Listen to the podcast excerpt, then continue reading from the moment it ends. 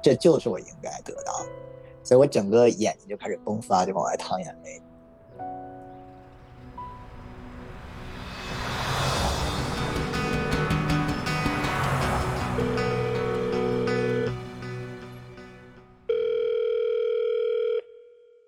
你好，这里是微光斯坦尼。发小和发小夫十四年的故事讲到今天是第三期，也是最后一期。从二零零九年他们正式在一起，到今天要讲述的他们二零一七年走入婚姻殿堂，中间之所以没有给大家过多叙述，是因为相对而言，中间那八年是我们能想到的生活的样子。尽管依然经历了好几年异地，我发小每周末风雨无阻要往返于发小夫所在的城市，但是他们坚守了下来。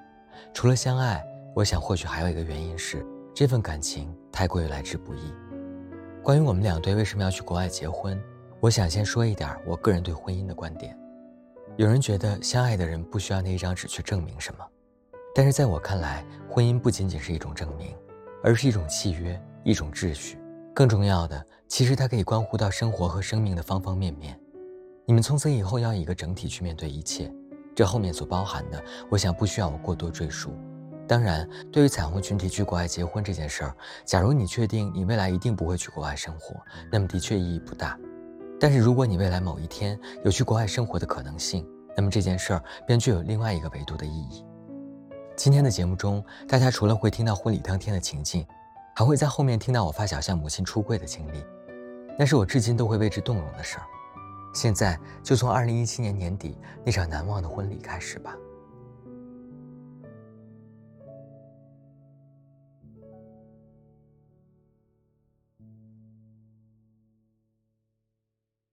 这个吧，当时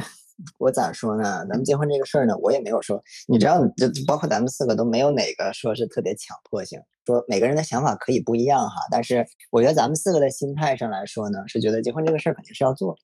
但是你说是不是从来都把它当一个特别大的一个项目去印证什么，或者要去怎么做呢？我心态上至少我不是这样的。但是因为经历了那么多年，我就会觉得说结婚这个事儿是。应该是接下来这一步应该要去走过去的这一个步骤哈，所以当时我记得，我就跟他，他记得那个场景，我不记得什么，我就跟他说一嘴，我说：“哎呀，合计合计结婚的事儿吧。”然后他就说：“结可以啊。”我说：“那结婚得你跟我求婚呐。”然后他就这个事儿挺难说，因为我到现在我没记得他求过。我我我整个脑子里我没有印象说的求过，他当时倒是说了一句那可以或者怎么着的，然后但是我没有印象他就正经八百跟我求婚，然后当时我就跟我美国的朋友就跟他讲说，研究要这个结婚的事儿，让他帮我联系 Vegas 的那个 Temple 啊什么之类的，然后当时不就是咱们几个在聊吗？我记得好像是咱们去泰国玩儿吧，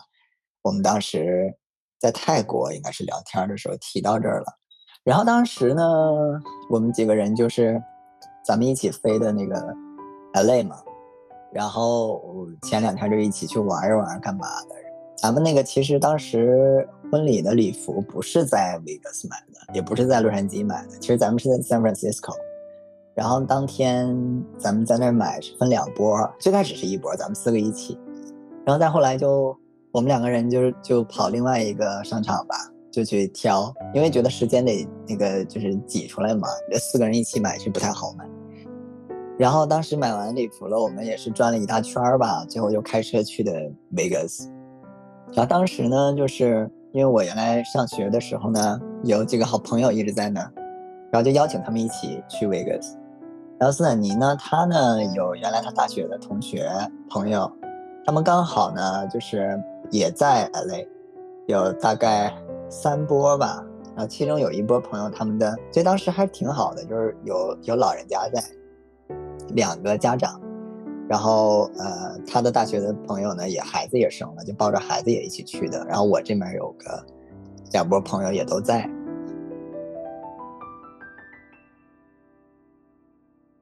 所以当时婚礼的时候当天。我们要先彩排嘛，就是有一个那个 warm up，一个 stand by，当时就告诉你说，你这 rehearsal 你要经历几个步骤啊，都怎么样？而其实我整体的状态呢，我是一丁点儿都不紧张的哈。那我觉得其实幺八幺八跟斯坦尼也不怎么紧张，但反而就是，呃，林浩很紧张。他就从彩排我就知道他很紧张，因为他肌肉是不放松的，虽然他表情好像貌似没有什么，但他很紧张。然后当时是先给我们拍了一些这个两个人在一起的这个叫什么呀？就照片啊。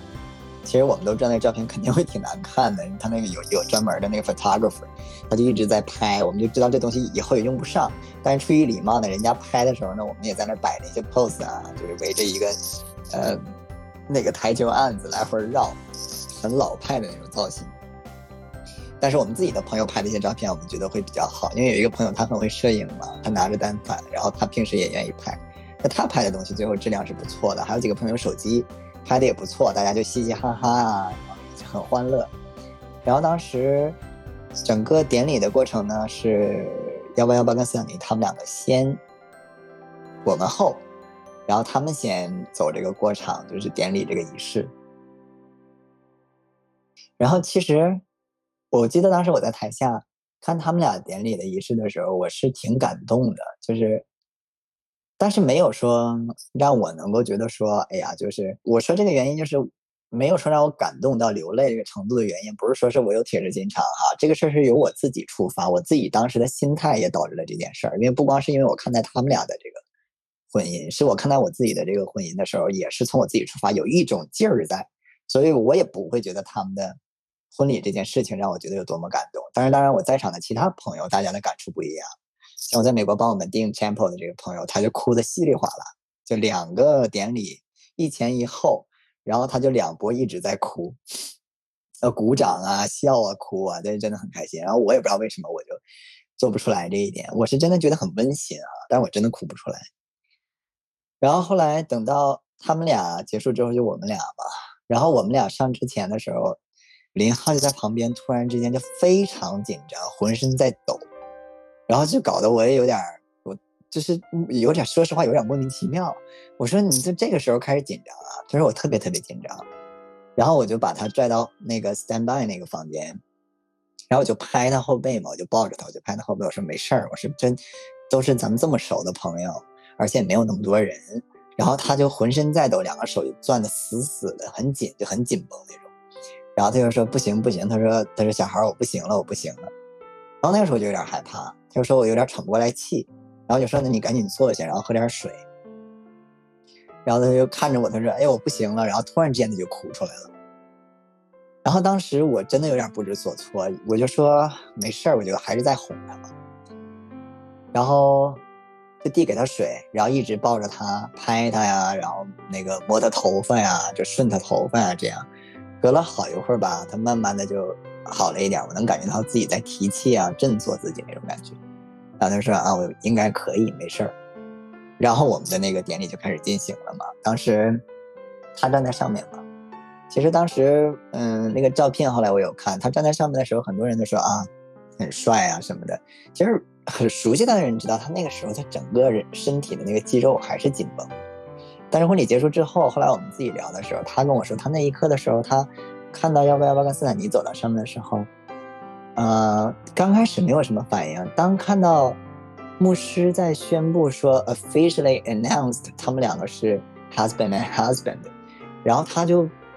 突然之间觉得说，哦，这是真的是今天，然后我马上也要这样了。他就会就跟我讲，他突然间觉得说，啊、我那一刻突然间觉得说我特别想让我妈能看到这一点。然后又对自己面临要上台紧张，然后想到这一点又伤心，觉得自己妈妈看不到了。因为有有一点我没说哈，林浩的母亲就在他很小的时候就去世了，就过世了。然后他就就当时就卡在这个点上了嘛。后来他就平复了自己之后，呃，慢慢就也还 OK。当时我真的是没想到我是一个这样的人，还能结婚，真的是感觉我在我眼前，我看到了我的母亲。对我看到我们完，我还能结婚，因为那种感觉是说不出来的，你知道吗？全表现在身体上了，默念。哎，我说，呃，母亲，你也可以放心了，我也你儿子我也能结婚，也找到一个很好很好的，我们两个也互相相爱的那种。越想到这儿越哭，越想到这儿越哭，又控制不住。哎，这个这种感觉，第二天起来的时候，我感觉心理上的感觉就是结完婚之后那种感觉，就是说感觉自己很很有安全感，很踏实，就是说，嗯，我结婚了，我也我也有一个伴儿了，就是就这种感觉，给自己一个特别的，因为我我在这个一路走来的时候，说安全感对我来说应该是很重要的。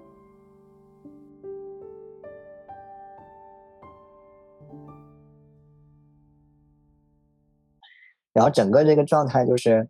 嗯，他看完整个婚礼之后的那个 video，他跟我讲说说他不太高兴。我说为什么你不高兴？他说因为我觉得你不是很认真的对待这件事。那其实我觉得我周围的朋友幺八幺八也好，斯坦尼也好看过我们那个 video 的话，他们可能也会有这种感觉。所以其实今天我去之前我只跟林浩说过这个事儿，我没有去剖析我的心。就现在录这个节目的话，我可以说我其实当时心里是什么心态呢？我从头至尾为什么对幺八幺八跟斯坦尼他们两个站在台上也没有说多么深入的感触或者感动？最简单一句话，我是觉得我们这两对走到今天，然后我们得到了现在，我们现在婚姻这个事情修成正果，我觉得这个是我应得的。我从要去举行这件婚礼那一天起，我心里就是这样，就从来都觉得说这太是我应得的了，就是凭什么？就没有什么任何理由不应该，所以就是因为这种状态导致我可能在婚礼的过程当中过于从容，我整个状态就是表现这就是我正常吃的一碗饭的这种感觉，所以我觉得是因为这种心态一直在下面支撑我吧，就会影响我在台上的表现，所以其实当时我真的是满心都是这种。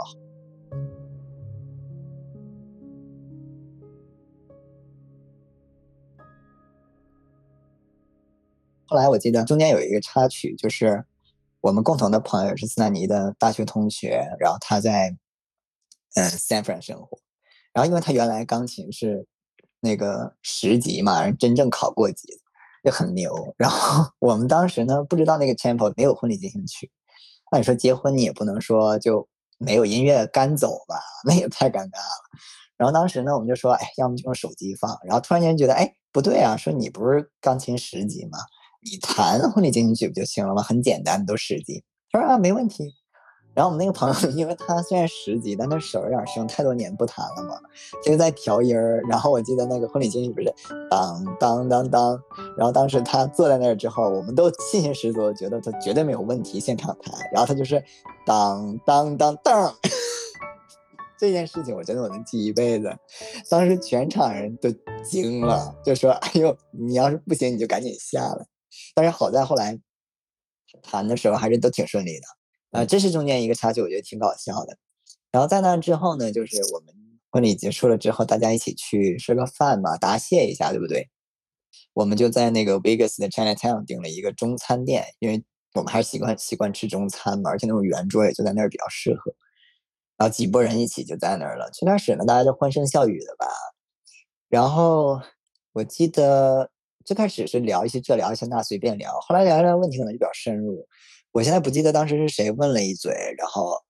怎么回事就触到我那个点了。当时他就问说，因为我真记不清是谁哈，当时有一个人问说你们现在结完婚的感觉是怎么样的？然后当时就问到我的时候，我记得我就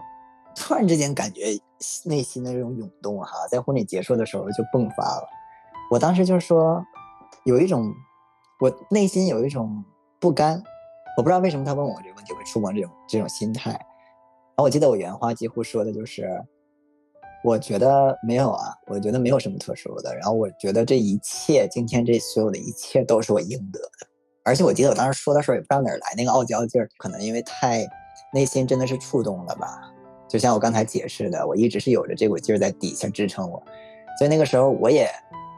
也那个就是让我觉得很激动，我内心是真的觉得这就他妈是我应该得到的。所以我整个眼睛就开始迸发，就往外淌眼泪。但是我是笑着，然后就遮着脸嘛。我说完那句话的时候，他在旁边马上就是眼睛也是通红，就开始哭。所以这我觉得是挺复杂的一种感情吧。但是我不知道怎么能把我自己的内心剖析的更清楚了。给我的感觉就是，我是从小是一个很很要强、很好强的一个人。然后我就觉得说，这个人群为什么活得这么累？然后，呃，因为我刚才说的都是我们感情上的点点滴滴，但是。生活上的一些不便利啊，或者林林种种的这些，我没有在这个过程当中说，因为这整体说的是我的感情经历、生活经历哈。但是我觉得每一个这个群体的人，你都或多或少会觉得生活当中有一些压力，你都或多或少觉得说别人的一些普通生活的诉诉求，在你身上的话可能比较难达到。你如果想达到的话，你要比正常人优秀很多，社会才给你一定的空间。那所以，我又是一个特别要强的人，所以我就觉得说，凭什么不是我的？所以整个这个信念一直贯穿到婚礼结束之后呢，我才反应过来这东西已经结束了。说实话，时过境迁之后吧，反过来想，因为我们现在说已经是五年前的事儿了嘛，你知道吧？然后你像你跟我呢，我这个整个说的这个过程呢，跨度是十多年啊。一个人呢，一辈子你活不了几个十年，所以其实我的心态也一直在变。你像前两个月我翻原来的照片的时候，我的感觉就是，如果你再给我一次机会的话，可能我当时在台上不会那么处理，就是我会觉得说，哦，连我自己看都觉得，为什么你当时这个状态是过于从容？为什么你这么不容易激动啊？但其实。不是每一个听这个声音的朋友都了解我的性格哈，但是斯坦尼会很了解我。我在生活当中也不是说特别愿意激动，你可能觉得我工作或者某个层面上会比较愿意发脾气，但这不是我激动的点。就是真正说，因为这些感情的触碰，是特别特别激动的，对我来说不是特别多的，我还是偏向理智的那那个层面的。但是今天反过来看以前发生的事儿，我会觉得那个时候可能过于太理智了，应该释放自己一些。然后我记得后两年就是生活也比较平静，我们每年几乎就是会去调剂啊，会去每年定时就会出去去哪旅游啊，生活我觉得挺滋润的，然后也都是按照节奏走，直到疫情不是来了嘛，然后因为我当时有一些工作需求，就没有办法，我就只能是先回美国这边，然后因为当时没有设想说。呃，在这边要待很久很久。我当时实际上是在一九年末，就是二零二零年初的那个冬天嘛，我们说一起去呃泰国过年，还有其他几个好朋友吧。然后到了之后呢，我记得一九年十一月多开始国内有那个疫情，但当时不是说什么太大范围的，没怎么太在乎嘛。所以其实当我们去泰国的时候，泰国还并没有。就是兴起那个那个 pandemic，就很多人就是没有防疫这一说嘛，只是在看国内的新闻哈，国内就陆续就起来了。所以当时其实我们计划是待个差不多三周左右是回国的。那当时按照我的计划，实际上是先回国，然后待个一个月左右一两个月吧，想要在四月份左右再去美国，是这么个计划。所以当时我去泰国的时候，我带了一整箱的那个短袖短裤嘛。然后结果呢，就是计划不如变化快嘛，就国内当时就封锁呀，又什么的，所以当时我记得美国就有个政策，就是如果你要回美国，你要经第三国待十四天以上。所以那种情况，如果我回了国的话，可能我回美国的计划就打乱了。所以我们两个在这种情况就被逼无奈。然后他那边要回去工作嘛，所以就他就先回了国，那我呢就改了计划，因为回国的话还要经第三国嘛。我当时就改计划，从泰国直接飞回美国。我还记得当时改完了之后，我从东京转了机，结果我到了那个芝加哥的时候，哇，就一下飞机出了机场，就冻到要死。我一箱子全是短袖。回了美国之后，就这边的工作也是很多嘛，这两年，然后疫情就来了。在这个过程当中呢，我们有好多种，呃，原因吧，我不太容易回国吧。整个我回美国这个阶段呢，是我意想之外的，没有办法那么快回国嘛，对吧？种种原因，但是都是很强的不可抗力。然后呢，这一晃呢，就是我是二零二零年的二月份回的美国，呃，然后我记得是在去年是二零二一年四月份嘛，就差不多是一年零两个月左右的时间。这个过程当中呢。你说两个人想不想，这就不用问的问题。我觉得有很多朋友会说啊，你们有想对方吗？我当时的感觉呢，就是觉得，就我我都不知道怎么答，就是我觉得你觉得呢？但是呢，话说回来吧，就是每个人的心态不一样。我呢，像我自自我已经表述了，我这人吧，就一辈子要强。我当时觉得什么是对对方真正的好，就是能不能给你真正好的生活。我说这不是单单物质上的生活哈，我觉得是包裹式的，是觉得说两个人在一起的话，你是觉得想到我你就是托底的，这是第一要素。想到我你是安心的，然后我们生活的目标是一致的。为了这个目标，中间即使有一些艰难，我们要扛过去，而不是琼瑶那种说咱们俩就要天天腻在一起。我不是这种，但不代表说我不珍惜我们俩在一起的生活。然后呢，这其中有一个不一样的是，因为我可能在美国的工作很丰满，因为美国这边的工作是刚开始落地嘛，有很多很多的事情。对我来说，我的工作像每天都在救火。这中间呢，也包含我们两个一起生活的轨迹的设定，也包括将来是不是在美国去生活呀？那为了这个角度的话，在美国有一些东西我要去安排。所以其实美国呢，虽然有疫情，但是我的工作跟我自己的私人生活，包括我们俩未来的规划。导致我的行程是挺满的啊！你要说是忙到说不行不行，倒也不至于哈，但是非常满。所以就人呢，你一忙起来呢，就相对来说你不会有这个自己一个人去很深的去过滤自己的感情生活的这一部分哈。因为我每每想到他，我就觉得很心是满的，就是呃，我们的生活也按照我的计划在进行，我其实反而是很有希望的，心里觉得都是在推进。那你说我想不想回国？那说实话，我比谁都想。但是客观的事实不给你这个条件，你怎么办呢？对吧？但是呢，他跟我的情况不一样，因为他一个人在国内呢，像我刚才也说了，他母亲很早就去世了，然后父亲也很久很久都不联系了嘛，几乎没有什么联系，所以他一路是一个人，呃，走过来的。那他当他真正把他自己寄托给一个他爱的人的时候，他反而是。就大家听前面的可能会觉得是我寄托于他的那个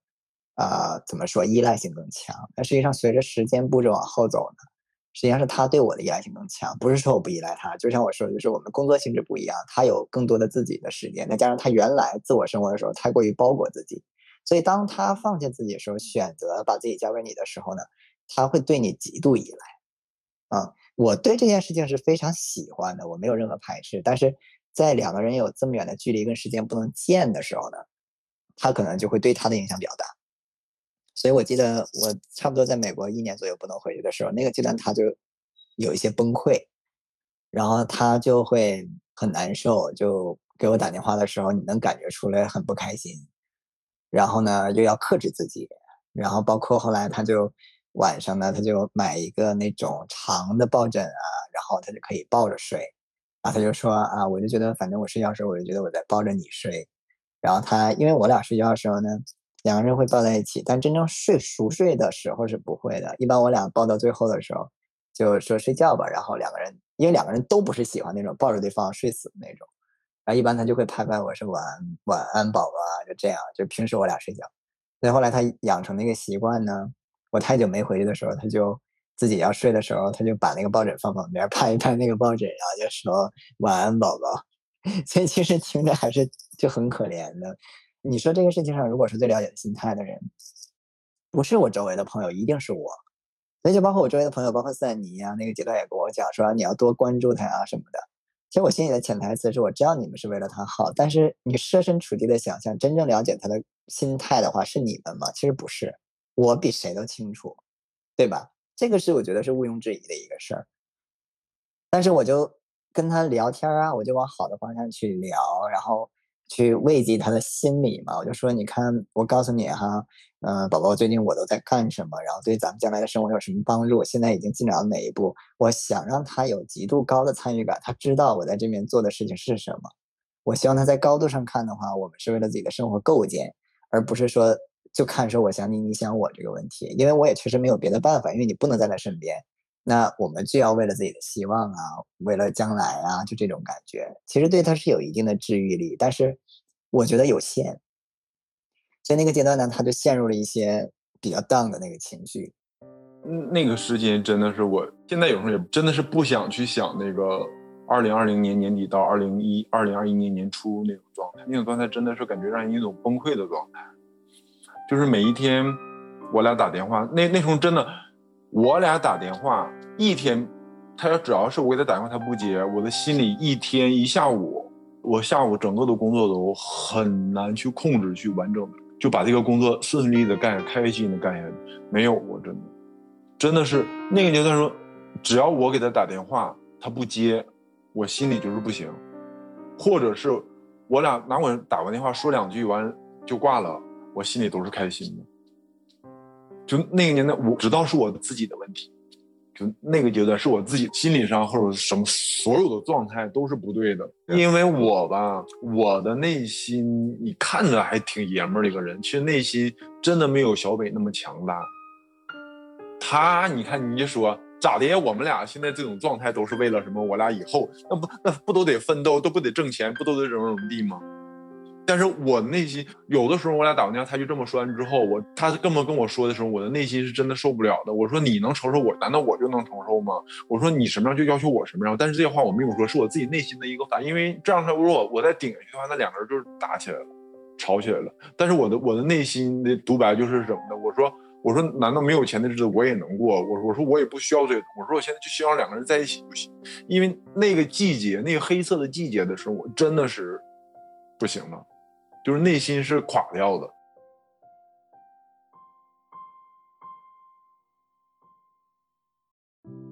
那段时间被发小夫称为“黑色的季节”。正当他的情绪面临崩溃的时候，发小对母亲的被动出柜，居然让一切得以扭转。而发小的出柜经历，尤其是他母亲的反应，常常让我感动不已，甚至不得不感叹，他真的非常非常幸运。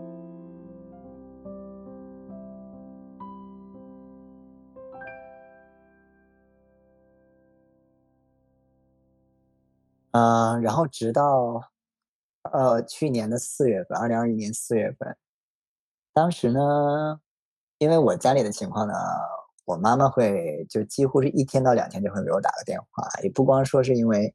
呃，就是母子的关系，因为我们工作是等于说在一起的，但是我们都在我们打电话的话，时间一般比较久，但是百分之九十五的时间都是在讲工作。然后我记得那天我在芝加哥，然后在我朋友家里。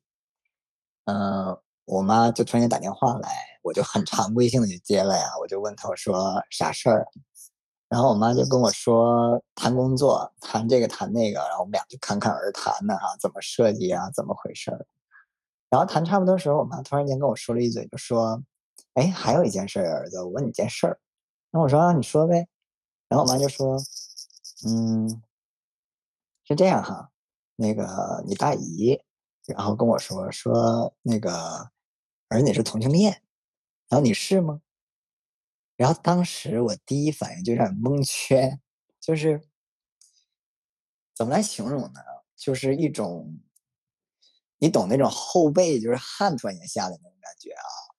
但是呢，我的感觉是比较复杂，也不是说完全就是惧怕，也没有，就是突然之间就。脑袋一片空白，我妈还先说了一嘴，她就说铺垫了一嘴，她说是的话也没事，你就跟妈妈说啊，不是也没关系，是也没关系。然后当时我就想了半天，就定格了一下，然后我就跟她讲，我说我说妈，反正我是不是的话也不会影响我们感情的。然后我妈就说说啊，你要这么说我就明白了。然后她就说啊，那也没事儿。然后就说那那个妈猜一下啊，说哎反正那个谁。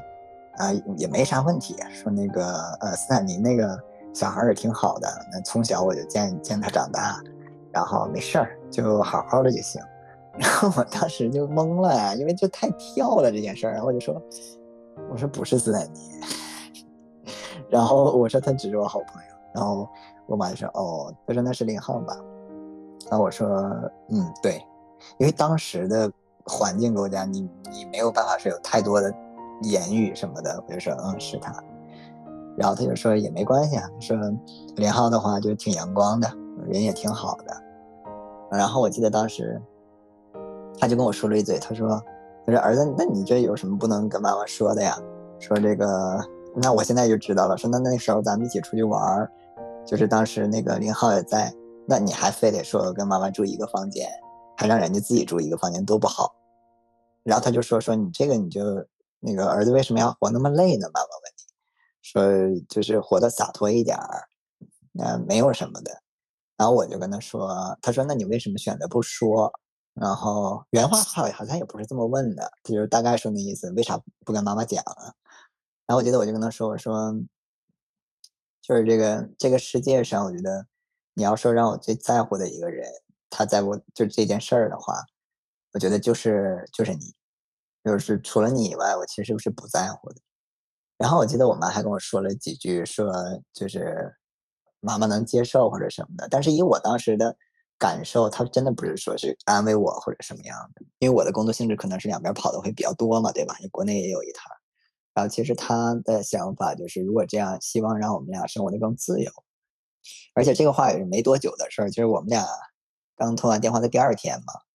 因为我妈这个人你也知道，她思维特别活跃嘛，她不是拘泥于说这个感情用事的人，她是知道了这个问题之后，那这个问题是带引号的啊，对她来说的话，她想让我儿子得到他想要的生活，那她脑子里第一时间就转变的就是，她根本就不纠结说啊你是这样人或者怎么怎么样，她会想说我怎么样让他能够过上他想要的日子，在我的范围之内，怎么样能尽力努力的让他得到。所以第二天我们通电话的时候，其实我们就在谈论的就是。美国的这部分工作的可行性啊，将来我们的生活的规划呀，包括我的生活啊是怎么怎么样去落地呀，什么之类的，就非常快的节奏。那我觉得这个确实很多人可能都未必能理解得了的吧。但是每个家庭有一个特殊状况。这事儿结束了之后，我不是第一时间也就跟他沟通了吗？然后我记得当时他还是在工作呢，就是工作一半的时候拿电话出来。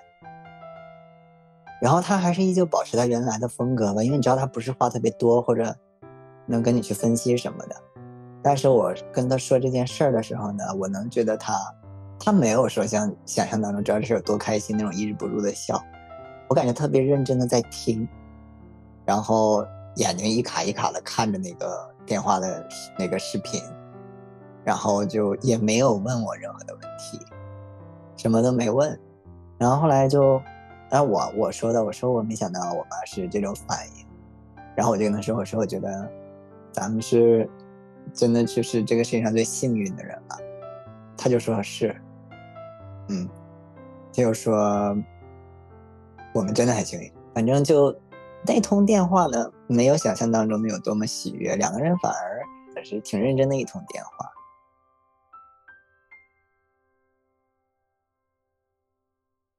然后，但是那通电话之后呢？我知道，我我觉得整个这件事情，包括我妈问我，然后包括她的表达表现，甚至包括我自己，都有点后知后觉性。当时我给你通那通电话的时候，我是跟你复述这个事情的时候，其实你听出来我有多大的喜悦吗？我觉得也没有。真的给我的感觉就是属于那种后知后觉性，就是完全当时没有来得及大面积的消化这件事儿。然后当你坐下来自己去，就是咂巴咂巴嘴儿去去去回忆。你们的那个通话，然后你去总结，然后就我内心真的觉得哈，越来越觉得我妈是就那种冒着光亮的那种人，真的。然后林浩的状态就是从那通电话我跟他说完之后，像我说的，在电话的过程当中，我们两个是还是比较认真的这种这一通电话。但是在那之后，我觉得他也是后半截的过程。我们在通电话的时候，他就会很开心。就是比方说接通你的视频电话的时候，他也是就是笑脸挂着呀，就是是这种感觉。所以我总结就是有点后反劲儿，第一时间都没有完全能消化得住听到这件事儿。后来过了一个阶段吧，我觉得当时我们俩聊天的时候，我就问他，我说我就看你最近心情挺好的呀。他说对呀，他说我最近心情特好。他说因为我现在觉得就是啥都不是问题了。因为我觉得最大的问题已经解决了，就是他跟我说，从那之后他也没有什么太多的难受啊之类的。就从去年那个节点到现在嘛，这个过程当中呢，他没有存在出现过说之前就我说他很难受啊，或者是甚至一个阶段的时候就偏小抑郁的像我那种，就是包括前两天我们通电话的时候，我就跟他讲说目前的。呃，计划是什么样的？但这里面可能会出现一些，呃，不稳定因素，可能导致我也不一定会短期之内就能回得了国。然后他呢，就是比较跟去年呃出柜之前的状态不一样，他就还真很认真的跟我说，说没事儿，他说，小孩儿我们今天都走到这一步了，咱们就把它做到头。就反过来，他是给你一些鼓励的那种，虽然他的语言是比较，就是比较简单哈，但是你能感觉到他的状态。所以你说这件事对他触动有多大？那我肯定是感觉触动非常之大，就是对他的改变也很大。他觉得瞬间就像我妈说那个吧，她觉得就是在阳光下的这种感觉。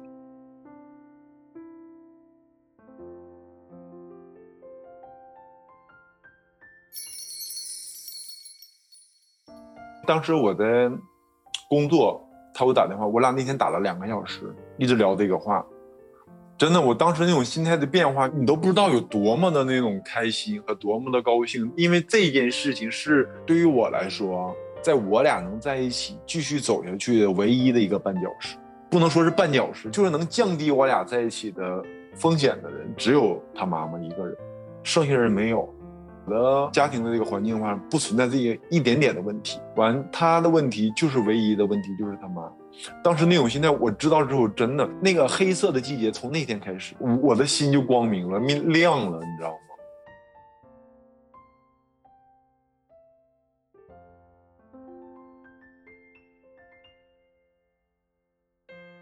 如果从感情角度上来说，我觉得你一定要是一个愿意舍得付出的人。我觉得这是第一前提，因为能量，我我一直经常讲，我说能量是守恒的哈，就是如果你对一个人的付出没有是真心的，有所保留的，对方是一定能感受得到的。但当然，如果说两个人的好感是第一要素，但如果说你的付出有所保留，可能你会错失一个比较好的一个机遇，这一段良缘都是有可能的。然后对两个人的。感情能够持续下去的话，我没有什么太多的秘诀，但是以我个人的经验，我们的生活现在是，嗯，对，不要脸的说，是挺充满希望的。我觉得最主要的原因是，真的两个人在一起一定要对未来有规划，这个很重要。但是还有一个，呃，这个顺序不分先后哈，就是说这个群体的人呢，像我说的，生活已经确实是压力很大，对吧？各方面的负担都很重。嗯，有一个比较残忍的事实啊，就是不能避过去不谈的。这个群体的人，如果你想要你的生活自由度高，得到你想要的生活，说的很露骨，但是你一定要经济非常独立，这是第一要素。你能让你的家庭对你完全放心交得出去，让他觉得说你是独立的一个个体，能够为自己负责。甚至你想让你自己的生活有一定话语权，这是第一要素。我在讲述我的故事当中啊，就有些东西我没有讲，是实际上，嗯，感情那一片翻过以外，对于我们两个人的生活，从经济角度来说，我们是非常独立的。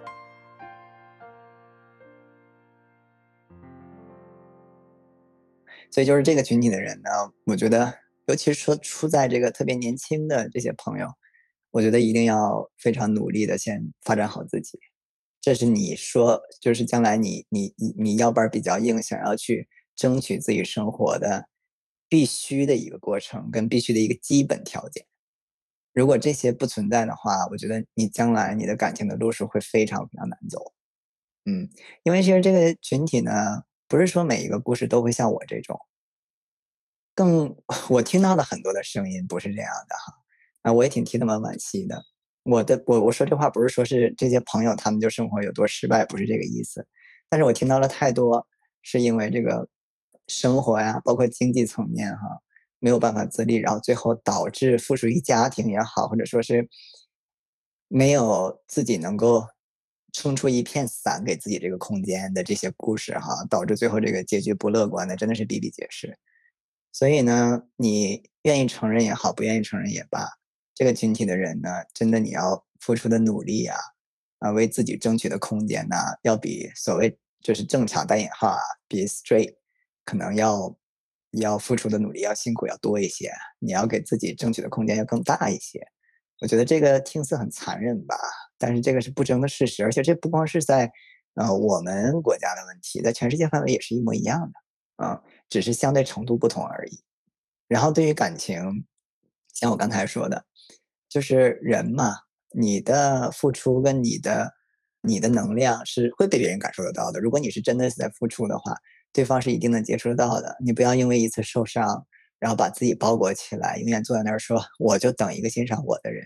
这个世界上挺逗的。你说你完全找到另外一个合适你的另外一半苹果的话，我觉得这个可能性不是没有，但是几率太低了哈。所以我也说说我挺感恩的，就是我碰到的是我喜欢的人。而且我感恩的原因也是因为我觉得我幸运的，因为我这人就是想东西可能是偏多那种类型，我也从来没想过说，我从来就活到现在我也没想过说我的初恋就是跟我一路能走到现在的人，这个我是从来没想过的，因为我总觉得说人吧，就是感情有某种程度来说是不可控的，然后可能要经历一些东西之后吧，几次感情也属于很正常。所以其实这点我也是一直觉得挺庆幸的。我不是说初恋就一定是好，就是当然有很多人是有了很多恋爱的经历波折，他可能更成长了。然后但是呢，像我这种呢，就是呃碰到他了，然后给我的感觉是碰到了对的那个人，然后他又恰好喜欢我。我是从这一点上我觉得比较感恩，就是我觉得上天对我不薄。的确，如我发小所说，上天待他不薄。让他们虽然经历过许多磨砺以后，终于修成正果。尽管我们目前还不知道发小今年会什么时候回国，但是最近跟他们的聊天当中，发现他们状态都很好。那么我便可以继续期待，几十年以后，我们四个老头子还可以常常聚在一起，再回想一下今天所讲述的事儿，再回来听听今天所录下的这段音频，然后能再次感叹：虽然作为彩虹负担了很多不易，但是最终上天待我们不薄。而发小和发小夫的故事，也是《微光斯坦尼》第一季的最后一个故事。下一期将会跟大家讲一讲四个月以来我的心里话。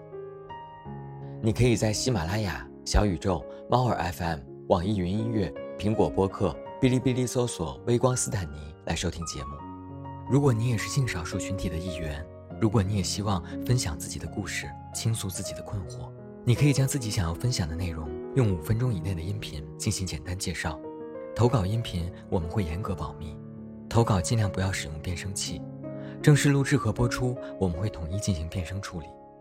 音频文件请以“微光故事”加你的昵称命名，发送到邮箱“彩虹微光”的全拼 at 幺六三 dot com，或者在抖音、B 站搜索斯坦尼 Rainbow 私信给我。万物皆有裂痕，那便是光照进来的地方。我是斯坦尼，我在这里等你。我们下个故事见。